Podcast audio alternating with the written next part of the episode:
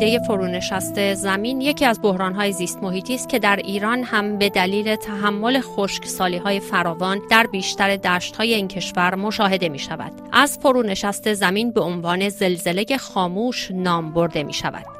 فرونشست زمین چیست و چه عواملی در بروز آن دخالت دارد؟ دکتر ناصر کرمی استاد تغییرات اقلیمی در نروژ که مهمان این هفته مجله دانش و فناوری است در ابتدا تفاوت میان دو اصطلاح فرونشست و فروریزش زمین را توضیح می دهد فروریزش رو بیشتر برای خاک به کار می‌بریم. یعنی یک نوعی از حرکت خاکه برای که فرونشست برای نوعی از حرکت لایه زمینه. اون چیزی که مد نظر شماست و الان خب به تو اخبار اینها داره بهش توجه میشه بحث فرونشست زمینه. یعنی لایه از زمینه که داره فرو میریزه پایین. و خاطر فرونشست عبارت درستری به نظر می‌رسه. فرونشست زمین چه هست؟ فرونشست زمین اصطلاحا گفته میشه که اون چیزی که ما میگیم آبهای زیرزمینی به واقع رطوبت موجود در بین اون به اصطلاح تخلخلهای خاک هست در لایه های پایین. یعنی چیزی که ما فکر کنیم ما یک اگه یک سوراخ حذف بکنیم اون پایین می‌رسیم به یک دریاچه یا به اینا وجود نداره همچین چیزی. این رطوبت خود خاکه. فرونشست یعنی که خاک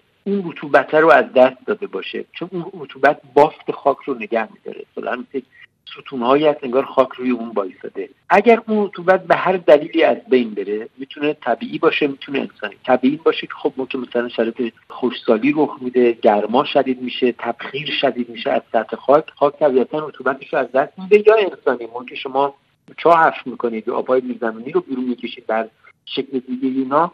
خب این رطوبت از بین میره خاک چسب نگاه دارندش رو از دست میده. طبیعتا این خاکی که لابلاش پک مونده فشرده میشه. در یک جای این فشردگی صورت اینکه شما یک حفره یا یک چیز بزرگی رخ بده نیست. ولی خب این فشردگی باعث میشه که شما می‌بینید سطح خاک پایین تر میره. در یک جای نه حتی ممکنه تبدیل بشه به یک ایجاد چاله های بزرگ. به حال مجموع اینها میشن فرونشست بنابراین هم عوامل طبیعی در اون موثر هست هم عوامل انسانی. اما فرونشست زمین با چه معیارهایی یا چگونه اصلا قابل اندازه‌گیری هست؟ اینکه خاک چقدر مقاومتش حفظ شده این روش های مهندسی داره. یعنی اینکه خاک چقدر مقاومتش حفظ شده اینکه رطوبت خاک چقدر هست یا نیست یا چقدر کمتر شده اینم باز شاخص های متعددی هست. ما عمدتا هم از اون شاخص ها استفاده می‌کنیم برای تحلیل خوشسالی اساسا خوشسالی تا یک مرحله پدیده نرمال و قابل تحملیه. تا زمانی که فقط یک عددی به قول معروف در داده های موقعی که روی رطوبت خاک به شکل مشهوری اثر می‌ذاره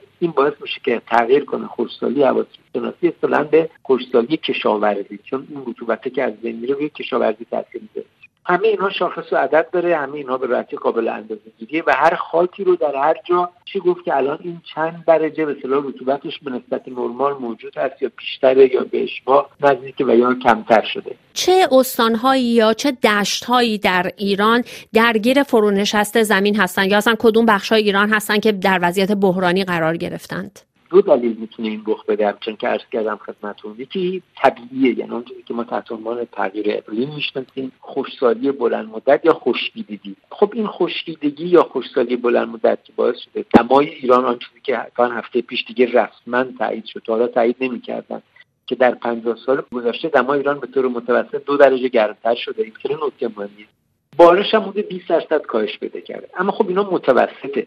یعنی ممکنه در یک جایی از ایران یک درجه یا یک درجه فقط افزایش پیدا کرده باشه. شمال غرب محدودی آذربایجان ها در شمال غرب خب کمتر تحت تاثیر این تغییر اقلیم بوده. ولی برعکس ما هست به سمت جنوب شرق بریم به شکل منظمی تا برسیم به سیستان و بلوچستان یعنی هرچه جنوبتر هرچه شرقتر. اینا شدیدتر تحت تاثیر این تغییر اقلیم قرار گرفتن. به همون نسبت هم شدیدتر در معرض معلفه طبیعی در معرض فرونشست هستن. اما عامل انسانی هم هست. یعنی جاهایی که بیشتر منابع آب زیرزمینی رو استفاده کردن. به طور متوسط در همه این 20 سال گذشته سالی یک متر سطح آبهای زیرزمینی در ایران پایینتر رفته. به خاطر اینکه ما حدود یک میلیون چاه داریم که یک پمپایی هستن که دارن این آب زیرزمینی رو از سطح از زیر زمین می‌کشن بیرون و این رو در معرض تبخیر قرار میدن دیگه. می‌تونم به جرات بگم اون مؤلفه اصلی که باعث خشکیدن سرزمین و یا باعث همین برونشسته شده هم همینه.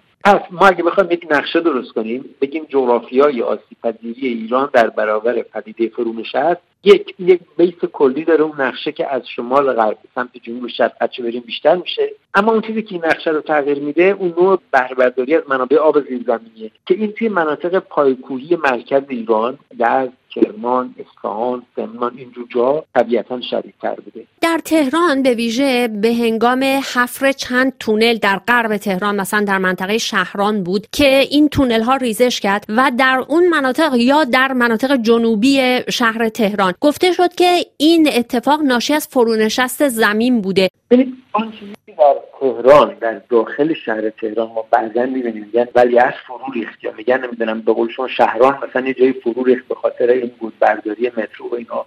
با اون چیزی که در جنوب شهر تهران مثلا تو منطقه شهریار یا پایینتر اون جنوب شهریاری رخ میده تو فرون شست زمین اینها دو تا پدیده متفاوته. یعنی در جنوب تهران همون چیزی که در مورد اون دو تا مؤلفه تغییر یعنی باعث پدیده فرون شست گفتم حاکم است. یعنی بهره برداری بیروی از آبهای زیرزمینی که میشه عامل انسانی و خوشتر و گرمتر شدن هوا عامل طبیعی. اما اون چیزی که در داخل تهران رخ میده نمی‌تونه اون همون معلفه باشه. به خاطر اینکه تهران یک مخلوط اتباع اصطلاحا آبروفت های درشتانه درست شده. این یعنی که سطح اون زمین دیو تهران توان خیلی زیادی برای جذب آب داره برای آبگیری داره. بعد از اون طرف هم خب ما داریم از دو دستا از 100 150 کیلومتر مرتر آبها رو میکشونیم توی شهر تهران. بعد اینها رو به صورت فاضلاب پمپاژ می‌کنیم به پایین. توی همون تخلخل اون آبروفتای درشتانه. به همین خاطر اون چیزی که بستر شهر تهرانه نمی‌تونیم بگیم که این مثلا آبش خالی شده یا دچار به اصطلاح همون چیزی که تو پایین تهران رخ داده.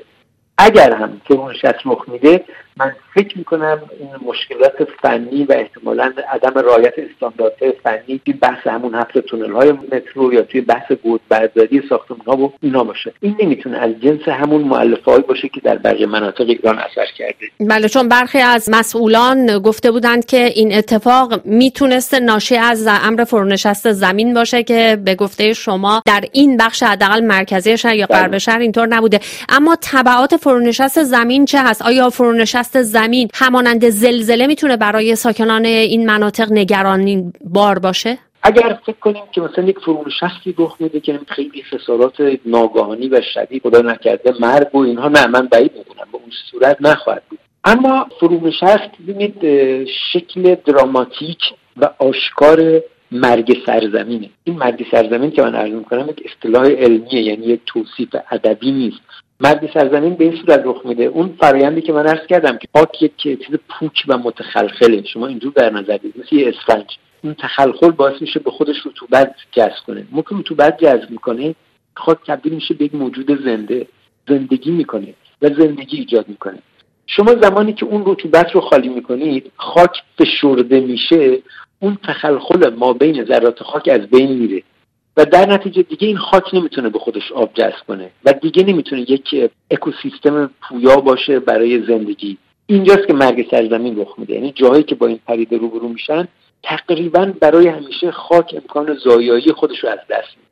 مثل اون چیزی که توی کبیرهای ایران رخ داده دیگه. یه عرصه های شما قبلا میشنوید زندگی داشته تمدن داشته الان مطلقا غیر قابل سکونته. شما حتی اونجا اگه آب هم ببرید یعنی شما الان وسط کبیر رود آب هم ببرید نمیشه هیچ کاری کرد.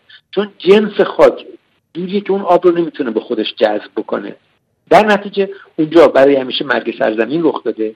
اون جایی هم که داره فرونشست رخ میده. این که میگن در همدان در نمی‌دونم جنوب تهران جا. اینها دچار مرگ قطعی و ابدی سرزمین می‌تونن شده باشن می‌تونن. من چون از نزدیک نرفتم ببینم الان فقط از دور فقط برم اون معیارهای معمول محیط زیستی رو میگم. می‌تونن شده باشن. اگر اینجور شده باشه که شده به اعتقاد من. یعنی ما هر روز که میگذره هر روز چند متر مربع نمی‌دونم چند ده متر مربع دیگر از ایران برای همیشه اون امکان باربری و زایایی خودش رو داره از دست میده.